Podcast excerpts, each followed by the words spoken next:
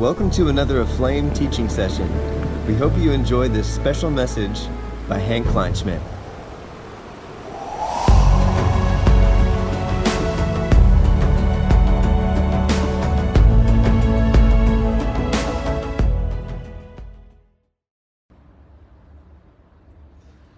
Hey, good evening, guys. I'm super excited to be sharing again tonight, Song of Songs, Chapter 2. We're going to do Part 2 tonight. So for those of you who missed last week, you can catch it on YouTube, on our Aflame Ministries YouTube channel, and also on Facebook. We haven't removed it, so you guys can catch up. Also, we have it on our podcast that is on Apple. It's on Apple Podcasts, I think, and on Spotify, I think so. But you guys can just go and check it out. So we're super excited to be sharing again tonight. I'm just going to give it a minute or two for people to jump on. And if you're joining, please hit the like button and share and tag somebody that you think might benefit from this. We had such a glorious time just sharing on Song of Songs Chapter 2 last week. And it was just refreshing. I love doing this because it's something that's in my heart. And I really feel like it's almost like a prophetic word from the Lord, Song of Songs Chapter 2, and it's kind of become like a go-to chapter for us as a ministry and as a family in this season. So hopefully it's going to mean something to you in that way as well, and it's just going to encourage you guys to really just, you know, give a bit of a grip on the season about what I feel the Lord is doing, what He's kind of been showing to us. So I'm just going to also open up my own thing here just to see what's happening and who's on there and so on. But if you're on there, maybe just say hi or just click and tag somebody, or just tell us where you're from, and that way we can just connect with you guys, which would be amazing. There we go. So now I can see there's Pretoria. Good evening, Brits. I hope you're doing well. And yeah, if there's anybody else, just like I say, just comment. And also the purpose of doing it on Facebook is just for you guys to be able to share it around, and you know, just share it with people and let them know about it. And like I said, hopefully it really blesses someone. We're also super excited. I don't know what the weather is like on your side. Here it's miserable and it's raining and it's cold and all kinds of things happening. So I know in different parts of the country, lots of things going on. But we're also super excited about the rest of the year. We're going to start traveling quite a lot over the next couple of weeks. So from basically 2 weeks from now, we're going to be on the road, and they're just going to be super busy, just traveling, moving around, and just trying to be faithful in what the Lord is calling us. So like I said, if you're on there, maybe just tag somebody, hit the like button and just share it. That would just help to get that algorithm going so that we can get the word out to as many as possible. So but anyway, let's just start. I just want to start in prayer while we just keep on waiting for a couple of people to jump on. So if you're on there, let's just pray together. So Lord, we thank you so much for the privilege of just gathering around your word, gathering in your name, in your presence, Lord. And I want to invite all of heaven tonight. I invite you, Holy Spirit, to just come and speak to us. Lord, we open our hearts and we invite heaven, we invite the angelic, we invite the fullness of your kingdom to come. We invite your voice, Jesus, to just be that sound of the roaring waters, of the rushing waters over our spirits, over our minds, and just awaken something inside of us tonight. I pray that you stir us. I pray that you move inside of us. I pray that you guide us, Lord, and that you open up something beautifully in our hearts and in our minds. We are expectant for what you're doing in this season. We are excited for the place that you're calling us towards. And Lord, we just want to see your glory manifest over the earth. We want to see your name glorified wherever we go.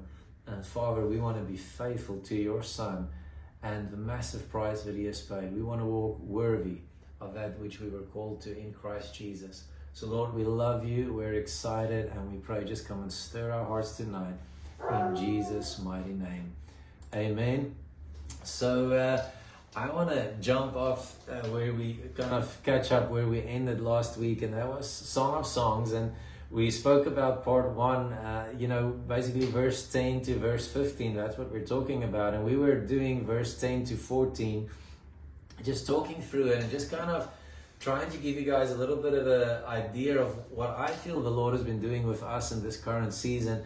And the point of Song of Songs Chapter 2 It's just this beautiful, beautiful piece of scripture where we see the bridegroom's heart for us, his bride, and that includes every single one, every individual, that's watching, that's reading, and just for the body of Christ, this longing where he actually starts and he says, listen, I've heard your cry for me. I've heard your cry where you said you want intimacy with me, you want to know me, and I'm responding to that. So here I am, I'm kind of knocking at the door. And then it goes into, this whole thing where it's about just kind of this constant, where Jesus goes and he says, listen, this is what's opened up for you guys in this season. And this is what's happening in front of you. This is the new day of destiny that's dawning over you guys. Can't you see it? But in the midst of all of it, Jesus keeps calling us awake to the higher place. And he keeps calling us to intimacy. He keeps calling us out of activity, if I can put it that way. Even good things that he set up for us. And he keeps thrusting us forward into this place of intimacy where he says, I need you to see this stuff. I need you to discern the new day of destiny. But in the midst of it, hey, come away with me. Come to a higher place. So it's fascinating. It's so beautiful to see the heart of Jesus where he's like, all of these things are happening. I've heard your cry. I know how you long for destiny. I know how you want to see stuff happen around you. But this is actually what I'm going to do. Is I'm calling you to myself in this hour. And boy, that's where a lot of the church is at. It's this time of transition. It's this time where God is, calling the church back to himself so that he can deploy us in this hour to do great and mighty exploits for the Lord. Where incredible things are going to take place on the face of the earth. Moves of God, moves of the Spirit that's going to take place. And he's positioning us and preparing us for that. But then the verse that I want to get to tonight, and we're probably going to talk about that next week as well, when we finish off, is Song of Songs, chapter 2, verse 15. And let's just read that together. It's all these massive promises that he makes, telling us what's about to happen. The flowers are budding, the field is blooming, the earth has been soaked and drenched in the rains of the Lord. And then he goes and he says, you must catch, I'm reading out of the Passion Translation, he says, you must catch the troubling foxes, those sly little foxes that hinder our relationship. For they raid our budding vineyard of love to ruin what I've planted within you. Will you catch them and remove them for me? We will do it together. Isn't that beautiful, right? So it's this build up, it's this cry of intimacy where the Lord is going, listen, this is what we're going to do. This is where we're going to go. And then he says, but there are these troubling foxes that's ruining the vineyard that I've planted within you. And he says, these sly little foxes, it must be dealt with because it is going to destroy everything that he's planted within us. And he says, will you do it together with me? And guys, this is such a massive thing. We were ministering in Brazil with Iris Harvest School, and we kind of arrived on the back end of the school, and we had such a phenomenal time with him. But when we arrived, we really felt the sense of the Lord just calling the whole group back to a place of intimacy. It's students from all over the world, and they're ready to be sent out and going to do great exploits for the Lord. And we just felt like the Lord is saying, listen, get back to this place of intimacy. And we were kind of sharing about this. And then one of the staff members came to talk to Maurice. And she said, the wildest thing that happened, because one of the ladies in her group, she got up the morning, like super early, 5 or 6 in the morning. She went out to spend time with the Lord. We're in Fortaleza, which is a really big city. We're on the edge of the city, but it's not like it's a rural area. And she's walking around the area, praying, interceding, just, spending time with the Lord. And the next minute, she sees foxes, like, running around on the property. And she goes, that's not right. That shouldn't be there.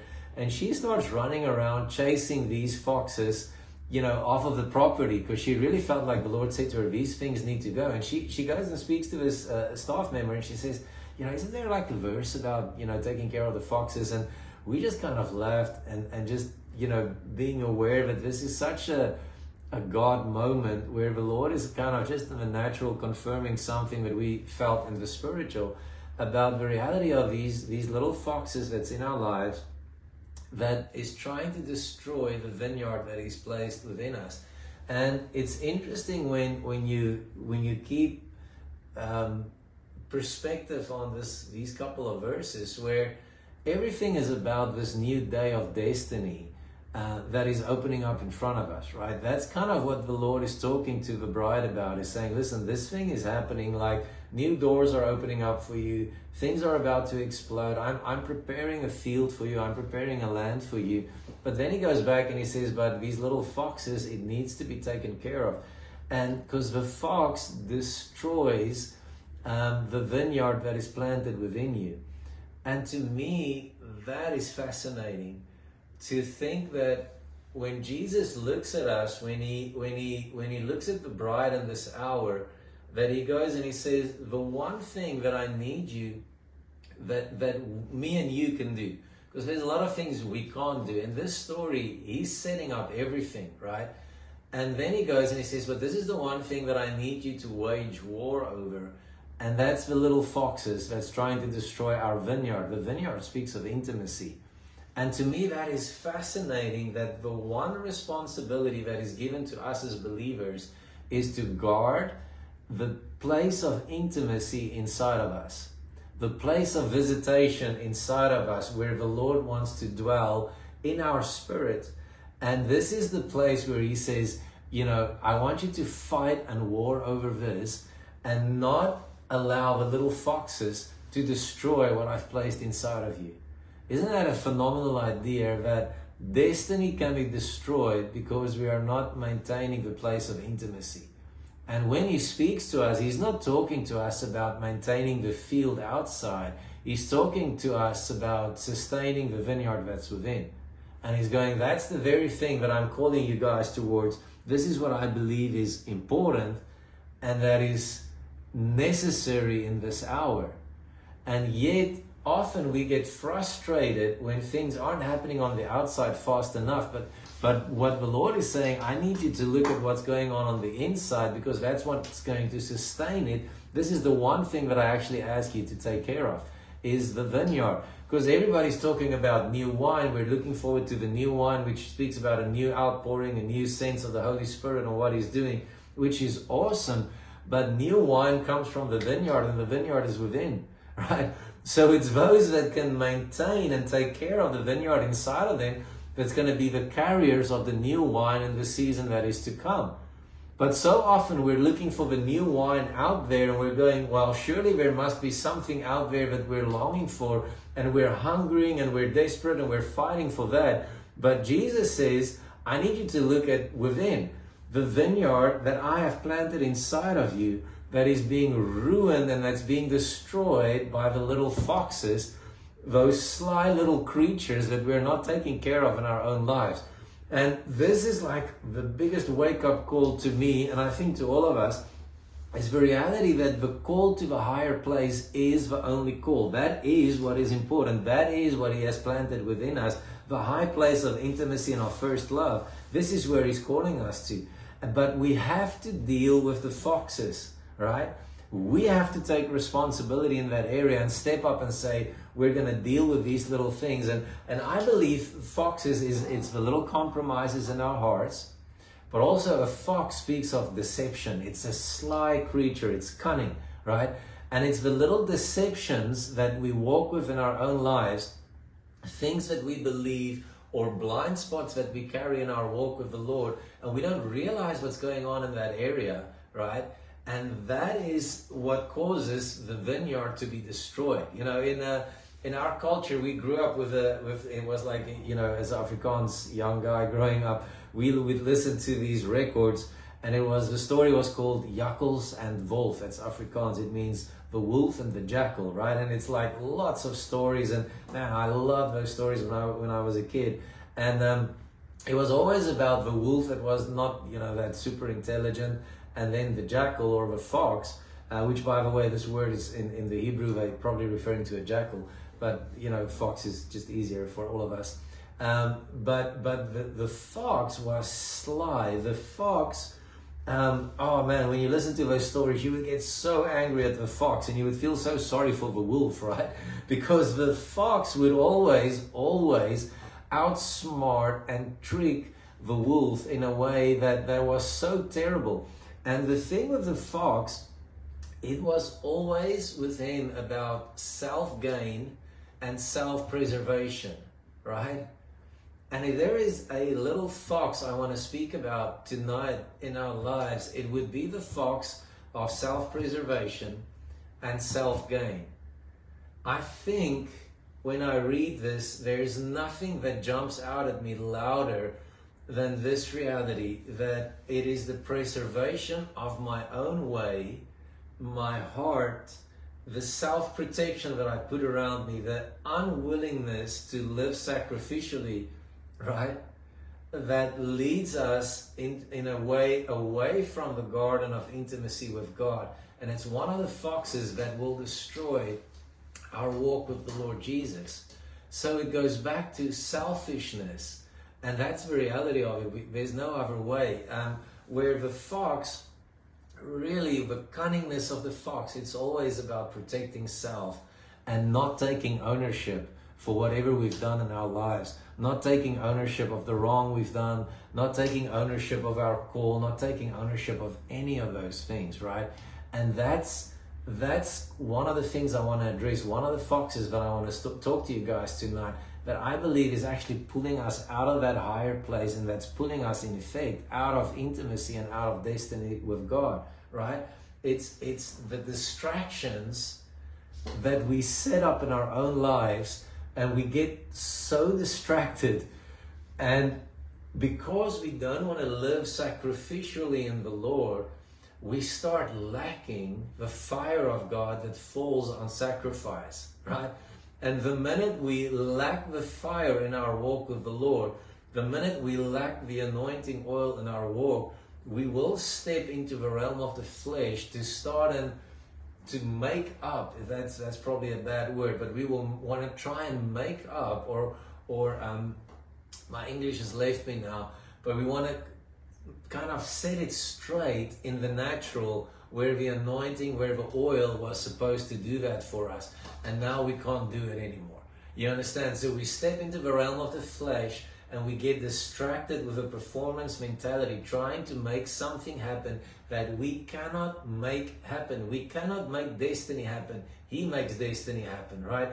And our job is to preserve the vineyard. That's our job. Our job is not to make excuses for pressing in, like Rich, you're saying there. Our job is not to make things happen by performance so that it looks anointed or that it looks powerful or the right strategy or whatever. And there's nothing wrong with strategy and planning and all of those things. In fact, it is super necessary, very important in the body of Christ. Whether you're in business, ministry, doesn't really matter.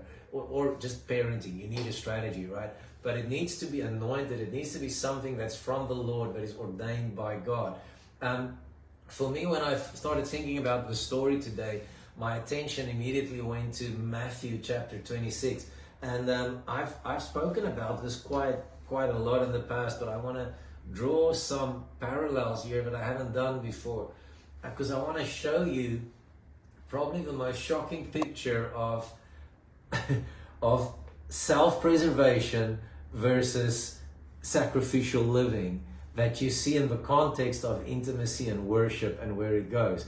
And Matthew chapter 6 is the story of Mary of Bethany, the sister of Martha, the brother of, whose brother was Lazarus. It is her story of absolute devotion and worship to God in one of the most powerful stories in the Bible, according to me, right? And we all know the story. It's they're sitting in the house of Simon the leper. It's before Jesus is going to be crucified. And Bethany shows up and she brings this jar of expensive oil or nard. It was spikenard. This was used to anoint kings. It was very, very costly, very costly. It was what Moses had to prepare to anoint the priests and kings and so on. So this is like a holy, holy moment. She rushes into the room The disciples saw it. They were upset. They thought, what a waste of money. And because she took the oil, she broke it over the head of Jesus. And this oil would just fill him as he was sitting at the table.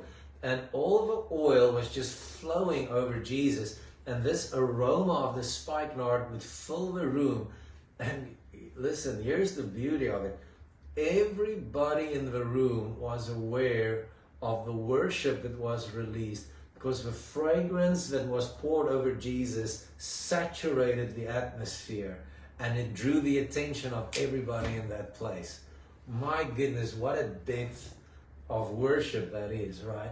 For somebody to interrupt the meeting and just pour out on the Lord in such a way that it just releases this kingly, priestly fragrance in the atmosphere that is so holy that it stops everybody in their tracks and they go, what in the world is happening here? And Jesus just looks at it and he goes, oh my gosh, this is incredible, right? This is absolutely incredible. And the disciples, they're offended, right? So this is like the weirdest story ever, right? And these are the apostles, these are the guys. And so the story goes on. So she does it. Jesus quiets all of them and he says, listen, the poor you will always have with you, right? But me you will not always have with you. And he kind of corrects them and he exhorts them in that moment. He says, like, you guys are out of line. And then the next minute, he says, like, when she poured this perfume on my body, she did it to prepare me for burial. I'm going to touch on this in a minute. And then he ends and he says, wherever this gospel is told, make sure that her name is mentioned in every one of those moments. I mean, what a story, right? What a beautiful picture of somebody that just poured out her life upon Jesus Christ. Just absolute, pure, undevoted worship in that moment. And it's so pleasing to the Lord, yet so offensive to man, right? And what a stunning story. Now, you guys have probably heard it before, but here's the beauty of the story. Like, they say that jar of oil that she poured out over Jesus would be equal to a year's worth of wages. So I want you guys to think of that for a moment. Take a year, take a month's salary, whatever you need to survive, multiply by 12, right? And then take that and give all of it to Jesus in an act of worship. Now, it's not a right picture, but if it kind of helps us a little bit to see what kind of devotion we're talking about. A year basically going, so you can either see it that way or you can see it as, for a year I don't work and I just sit and I spend my life at the feet of Jesus, right? This is pretty serious worship. This is pretty serious devotion that's being given to the Lord, right? But then the very next verse is verse 14, and I want us to read that.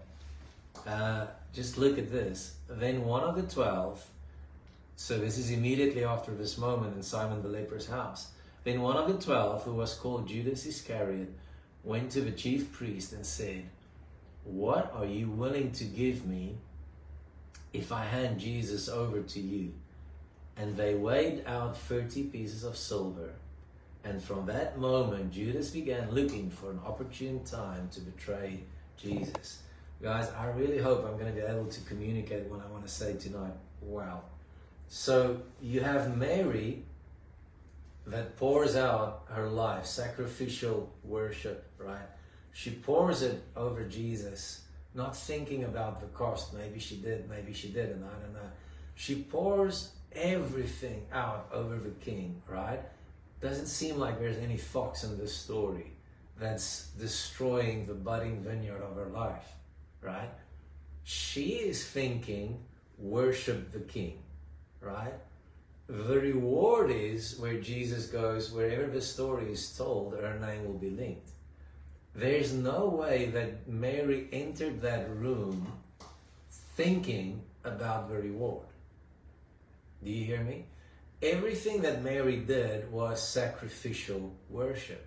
She was living Romans 12 verse 2, a living sacrifice. She was pouring herself on the altar. Her whole life she put on the altar before the Lord in an act of worship and of intimacy, and the fire of God fell on it and her story is still being preached today. Isn't that phenomenal? Judas sits there, he's watching this story, right? He is so offended by what's happening. In John 12, we see the same story accounted for. Judas was actually the one that said, what a waste. This money could have, this oil could have been sold and the money spent on the poor, right? So Judas, let's just say for a moment he was sincere, which I doubt. But Judas in that moment goes, no, this is wasteful, right? This sacrifice is wasteful because this sacrifice could have gone to the people. So that's a love your neighbor kind of a concept. So he bypasses the first commandment and he goes into a second commandment reality. And he uses that as an excuse for the waste and the offense that it awakens in his own heart about the worship of Mary. Because he goes, surely there was something better we could have done with this, right? Which wasn't really in his heart in any way. So he walks out offended at this massive act of worship. What does his offense create? His offense creates something completely different. He goes from that moment and he goes to the Pharisees and he says, I'm going to betray Jesus, right? And he says, for 30 pieces of silver, which I say is like a month's worth of wages. That's a shocker, right?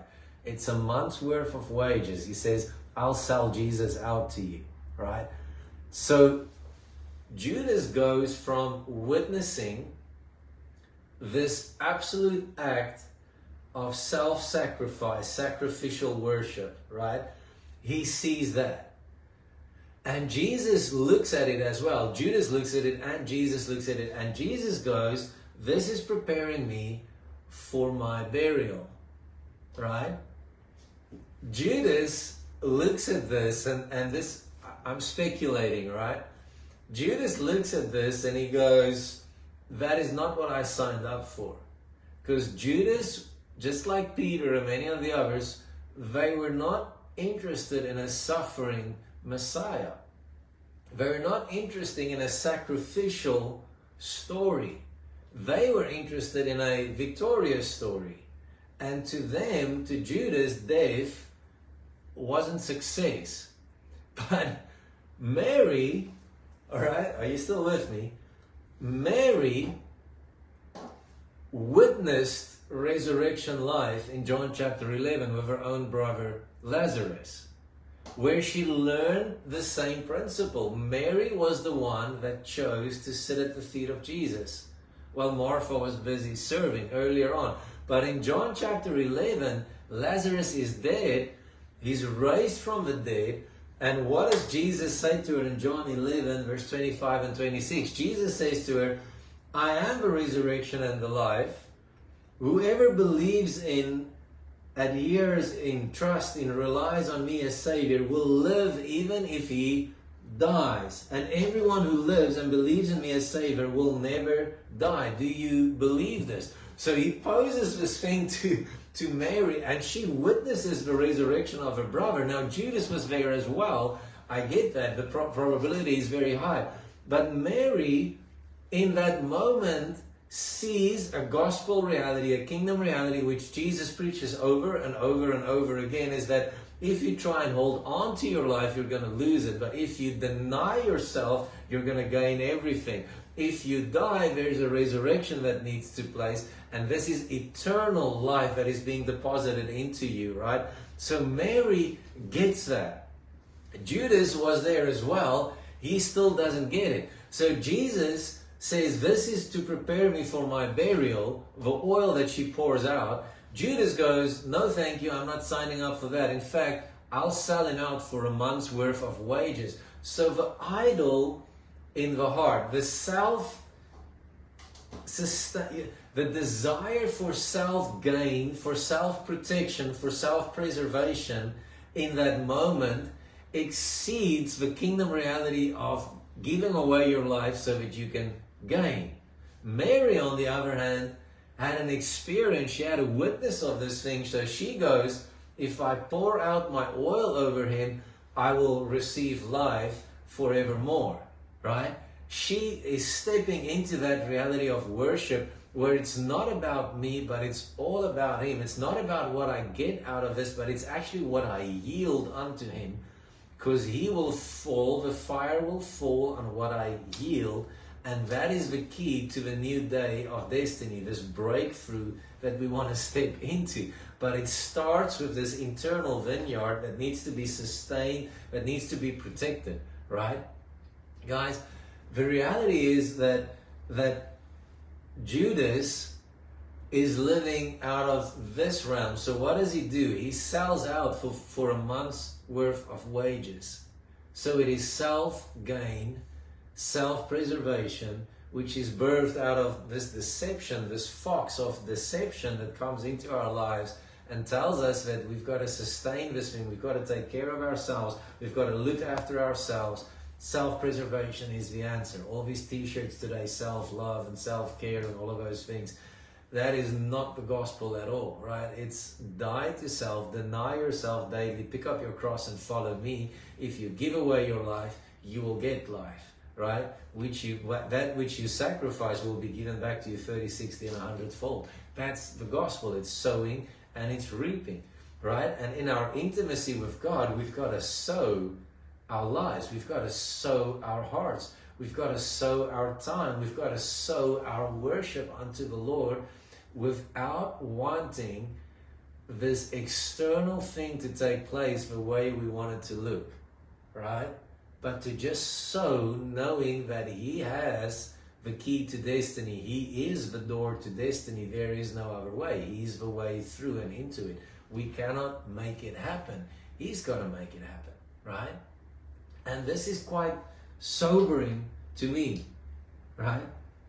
And what is interesting about those words as well about Judas in Matthew 26, verse 14, 15, and 16 is where he says that where he goes the next month and he says, and from that moment, Judas began looking for an opportune time to betray Jesus. When I read it again, it just hit me, this reality that when I exchange, because this is what I believe he did, when I exchange the Creator for that which is created, right? By the way, that is the heartbeat of idolatry. When I exchange the glory of the Creator for that which is created, that means my idols in life.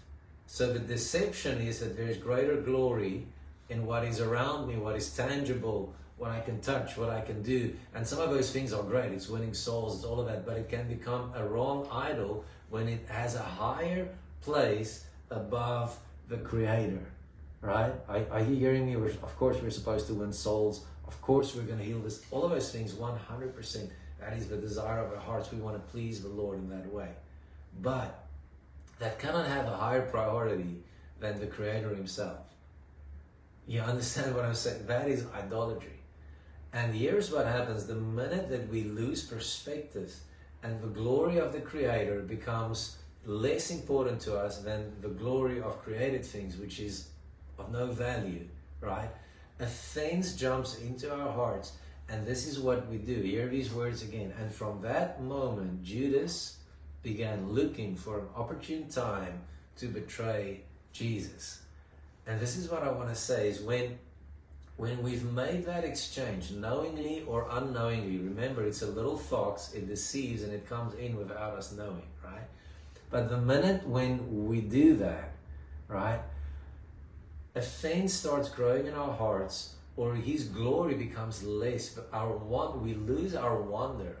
And suddenly we are looking at the disappointments of life, the failures, the stuff that happens, and we're looking for a reason to justify why this thing with Him is not working, even though we're not flat out going against Him, but we kind of justify our lack of faith, our lack of commitment, our lack of devotion, our lack of sacrificial living. And that is not the heart of Jesus for any of us, because it's in the sacrifice that the breakthrough is. And this is such a powerful reality. This fox will destroy us. The fox that says, no, sacrificial living is not the way of the kingdom. And I'm sorry, but it is. You know, what did Mary do with her worship once again? She prepared Jesus for his suffering, right? She prepared Jesus for the very thing that he came for. Think about it. Her worship in that moment, her giving him worship in the way that she did, prepares him for his death, prepares him for his burial. There are scholars that say when they would hit Jesus, that smell of that oil would probably have filled the arena, right? Because it would be so strong. So you could smell her worship on the lamb that is hanging on the cross, right? And here's the beauty of all of this. Jesus dies, right, smelling like the worship, the sacrificial worship that he says, this is the one thing I desire. And he dies smelling like worship. And what is the very thing that is our destiny? Our destiny, our purpose is to worship, is to walk in intimacy with him. So in his death, worship prepared him for his death and his burial, but his resurrection is what pulls us back into the realm of intimacy with God. And it's this full circle where her worship prepares him, but his death allows us to worship with absolute freedom. Isn't that beautiful, right? Isn't that glorious, the way the Lord sees this stuff? And he's looking at that sacrificial living, that sacrificial worship that is willing to give of itself and not ask anything in return, right? Because so easily our prayer meetings, our times with the Lord can come about strategy, plans, purposes, instead of just making it about him. And suddenly we, without realizing it, we are removing ourselves from that altar of where we're supposed to be a living sacrifice, and we're pulling away from that thing because we're not willing to give our hearts, give our lives, give our time to the Lord in a powerful way. And something is lost. Oil is lost. Anointing is lost when we remove ourselves from that place. We've got to lay ourselves down. You know, we've got to lay ourselves down in that sense. Oh, I'm so sorry. I see this thing is not a... I'll share it afterwards in a way that it can go public. So my apologies for that. But I want you guys to just drink that in a little bit and just see where the Lord is with us on this journey and just understand his heart, right? Destiny, gifting, ministry, business cannot take preeminence over him, right? It cannot be more important. It cannot take a higher place than he has. He's got to be the ultimate. He's got to be the highest high. He's got to be the reality. And the oil in our lives, the oil of breakthrough, the anointing oil that we all long for, that we all need, it comes in only one way, right? And that is through crushing. Even the oil of the life of Jesus, he goes to the Garden of Gethsemane. It's the place of crushing, right? And Mary was crushed with Lazarus' death. She was crushed by people persecuting her, going against her. It's crushed her to pour that oil out. It cost something. It squeezed something out of her that is beautiful and that is holy and that is pure unto the Lord. And this crushing is necessary in our lives if we want the oil. Zechariah 4, I just thought about that the other day. Zechariah 4, where it speaks of the golden oil. Remember that prophecy, so powerful. It speaks of the two olive trees and the branches that's flowing, and then it's the menorah, and every one of them are connected with a little golden, it's feeding this golden oil from the tree to them, right? And it's just this powerful picture of the golden oil, the oil of the Lord, the oil of his glory, the oil of the kingdom that keeps flowing continuously when you are positioned in that place of surrender. Because what is the word that goes out to Zerubbabel? Zechariah 4 verse 6, we all love it. It says, not by might, not by power, but by my spirit, says the Lord. So again, it's by yielding to the way of the spirit, and that is the way forward, right? So it's yielding. It's this oil of intimacy that we give. So we pour our oil upon the Lord of intimacy. We pour our lives onto him in worship. And what does he do? In return, he gives us this golden oil, this oil of breakthrough, the oil of healing, the oil of deliverance, the oil of victory, the oil of freedom. He pours this stuff back over us, right? And this is the breakthrough is in that place, but it's this exchange, it's intimacy, and he pours out whatever he wants to, not by might, not by power, but by my spirit, says the Lord. And it's so important that we just keep choosing devotion over a specific outcome that we desire in this time specifically. God wants to anoint us, friends. God wants to anoint us in different ways. There's specific anointings. It's coming on the body of Christ, right? And it's unique, it's different. He wants to anoint you in different ways than he's done before, so that you can step out and do what he wants us to do in this hour. But we've got to open our minds, we've got to open our hearts, we've got to open our lives for this, right?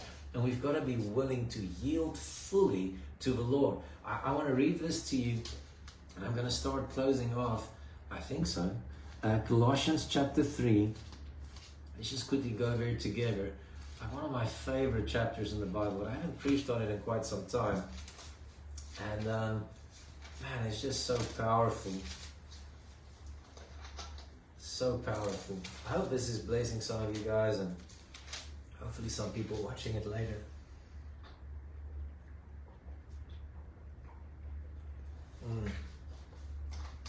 That's better. All right, Colossians chapter 3. Verse 1, I'm going to start there and just listen to this out of the perspective of just kind of what I've been sharing. It says, therefore, if you have been raised with Christ to new life, sharing in his resurrection from the dead, right? Like it's going, like if this is what has happened, right?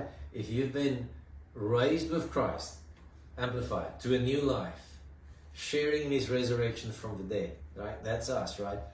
Keep seeking the things that are above, where Christ is seated at the right hand of God.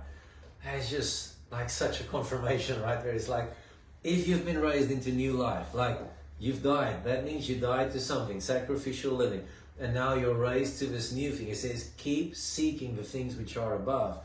And verse 2, set your mind and keep focused habitually on the things above, the heavenly things, not on things that are on the earth, not on our idols, not on our self-preservation, not on our self-care, self-motivation, our own wicked intentions. No, stay away from those things, but habitually focus, set your mind on the things which are above, heavenly things. Verse number 3, it says, for you died to this world, and your new real life is hidden with Christ in God. Right? And that's the whole point of this story, is like, the biggest fox, this lie that we can maintain our life, that we can make it happen, that we can create something, is just a lie. It's an absolute lie out of the pit of hell. Christ is our life, and our lives is hidden in Christ, and we have died to this world, and therefore we are alive. Our life is hidden in Him. There is no other option, right? And yet we somehow try, because of the deception that comes into our hearts. And again, like I say, it's little deceptions, it's little lies that creeps in, and it starts pushing us away, and it's distractions that draws us away from the focus of the gospel, which is to live holy lives unto the Lord, and to live devoted to Him, to set our minds on the things which are above, to not seek our own will, but to seek His will above all other things. And we've got to deal with those things. Friend, I want to encourage you that we cannot lower our gaze in this hour. Don't lower your gaze. Don't lower our focus. Don't let pressure or whatever it is come in and try and steal away this beautiful season or beautiful times of waiting on the Lord and being with the Lord and going higher with Him. He has made some massive promises to us about what is ahead. And we can trust Him, we can rely on Him, we don't have to doubt Him about those things. But we've got to live in a manner worthy of Him. And we've got to live like people who has died, and not like a Judas, who's got certain ideas, and when they don't pan out, we kind of sell out. Again, Judas sold out for a month's wages. Mary sacrificed a year worth of wages. And who's the one that is resurrected and alive? And, you know, Peter did the same. Peter didn't like the idea of Jesus suffering in Matthew chapter 16. He went against that. He said, no, this is not happening. You are not dying. And Jesus goes, get behind me, Satan. What is the point? Sacrifice is part of the work. And in the sacrifice, in the offering that we bring to the Lord, there is always life released. And when I say this, I'm not like, this is not like a depressing reality or a depressing message, or this is not what it's about. This is about like making sacrifices into that which you love, which you value the most. And we've got to value him the most. And his promise is that if you lay down your life, I will give you so much more than what you've ever had before. I will give you homes, I'll give you family, whatever you've laid down for me, I'm going to restore that so much more in this life and the next. When we lay our lives down, we give away something to the Lord. When we give our worship to him, we give something away to God that he can transform into something that is more powerful than life itself, right? But it's the pleasure of God upon our worship that creates life and that stirs us in a way that we haven't been stirred before. And it creates life and hope, and it creates a sustainability in us that nothing else can give us, and its purpose. And suddenly we come to a place of rest.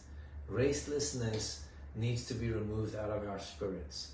We are so restless, and we've got to get that away from us as we learn to just settle in this place of giving unto the Lord. And if he's not speaking right now, then there's a reason, either because he has spoken in the past already and we just didn't listen, or because he just doesn't want to speak yet because he's still saying, come away with me, come up higher, stay in that place. And friends, I want to encourage you to deal with this fox, this deceptive fox that says there is no sacrifice in this walk. That is just not true. There is a laying down of our hearts on the altar of the Lord every day, and God loves it. He responds to it. He moves towards that, and it's not works. People are going to say, oh, but you're preaching works. No, I'm not. This is love. This is privilege. This is joy. This is the joy of pouring our lives over the Lord. This is understanding something about what pleases him and giving it to him in this way. And yes, self-sacrifice, sacrificial living also looks like working among the poor, or going in hard nations, or just ministering to your neighbor. 100% it means that as well. But we cannot do that above worshiping him, because then that becomes an idol in our hearts that we cannot afford to have. It becomes a fox that destroys this beautiful vineyard that he has planted within us. So friends, I hope this stirs something. I hope this makes sense. I hope this moves something inside of you and awakens something. And I would love to pray for us just for a moment, and just as we just lay our hearts bare before the Lord, and just whatever he's dealing with you, let him just deal with that right now. And I know Judas is a very extreme example, but it just hit me so hard to see these two stories following right after one another. This beautiful worship, and then this beautiful, not beautiful, this horrible self-worship that follows immediately after. And let's just lay our hearts bare before the Lord. And I'm just going to pray over us. Lord, we love you. We love you. And Father, I want to pray that you will protect me, protect everybody that's listening. Lord, that we will never exchange the glory of the Creator for the created things, Lord. That we will never move away, that it won't be self-preservation, self-gratification. But Lord, that we would love the glory of the Creator, you, more than anything else. And Father, that we would constantly sow with our worship, sow with our time, sow our hearts into giving unto you in this way. That we will give our oil to you constantly. And Lord, that we would be the ones that sit and await the oil, whatever it is that you want to pour out, the new wine, Lord, that you will pour it out in our hearts and our spirits, and it will flow out of us, being a blessing unto many. Lord, we love you so much, and we need you. And Father, we want to repent for just thinking wrong sometimes, and we need your grace, we need your mercy to come over us. Thank you that there is no guilt, there is no condemnation. It's none of those things, Lord, but this is just your grace and your word just washing over us, lifting us to a higher place. And Lord, I pray that we will step into that place. Help us to deal with this deceptive fox of self-preservation and self-gain. And Lord, that we will choose sacrificial living. That we would choose Romans 12 verse 2, being a living sacrifice that would bask in the fire of your acceptance, Lord, as you pour out fire on the altar. We love you. We pray that you would come. Holy Spirit, move our hearts, change us, help us to go into repentance where we have to, Lord. We don't want to sell out, Lord, but we want to pour out on you. And we love to do that. Thank you for your mercy. In Jesus' name. Amen. Amen. Guys, thank you so much. It was so much fun to share with you tonight. And I really hope this blesses you and this helps you. And yeah, we're going to do one more session next week. And that's going to be our last one on Song of Songs. And like tell people, it's going to be again 7 o'clock this time on my personal Facebook page. And it would be awesome, awesome to have you guys with us. Love you guys and have a great evening. Bye-bye. Thank you for listening to this session. We hope that you were blessed by it. For more information about the ministry, go to www.aflame.co.za or find us on Facebook and Instagram under Aflame Ministries.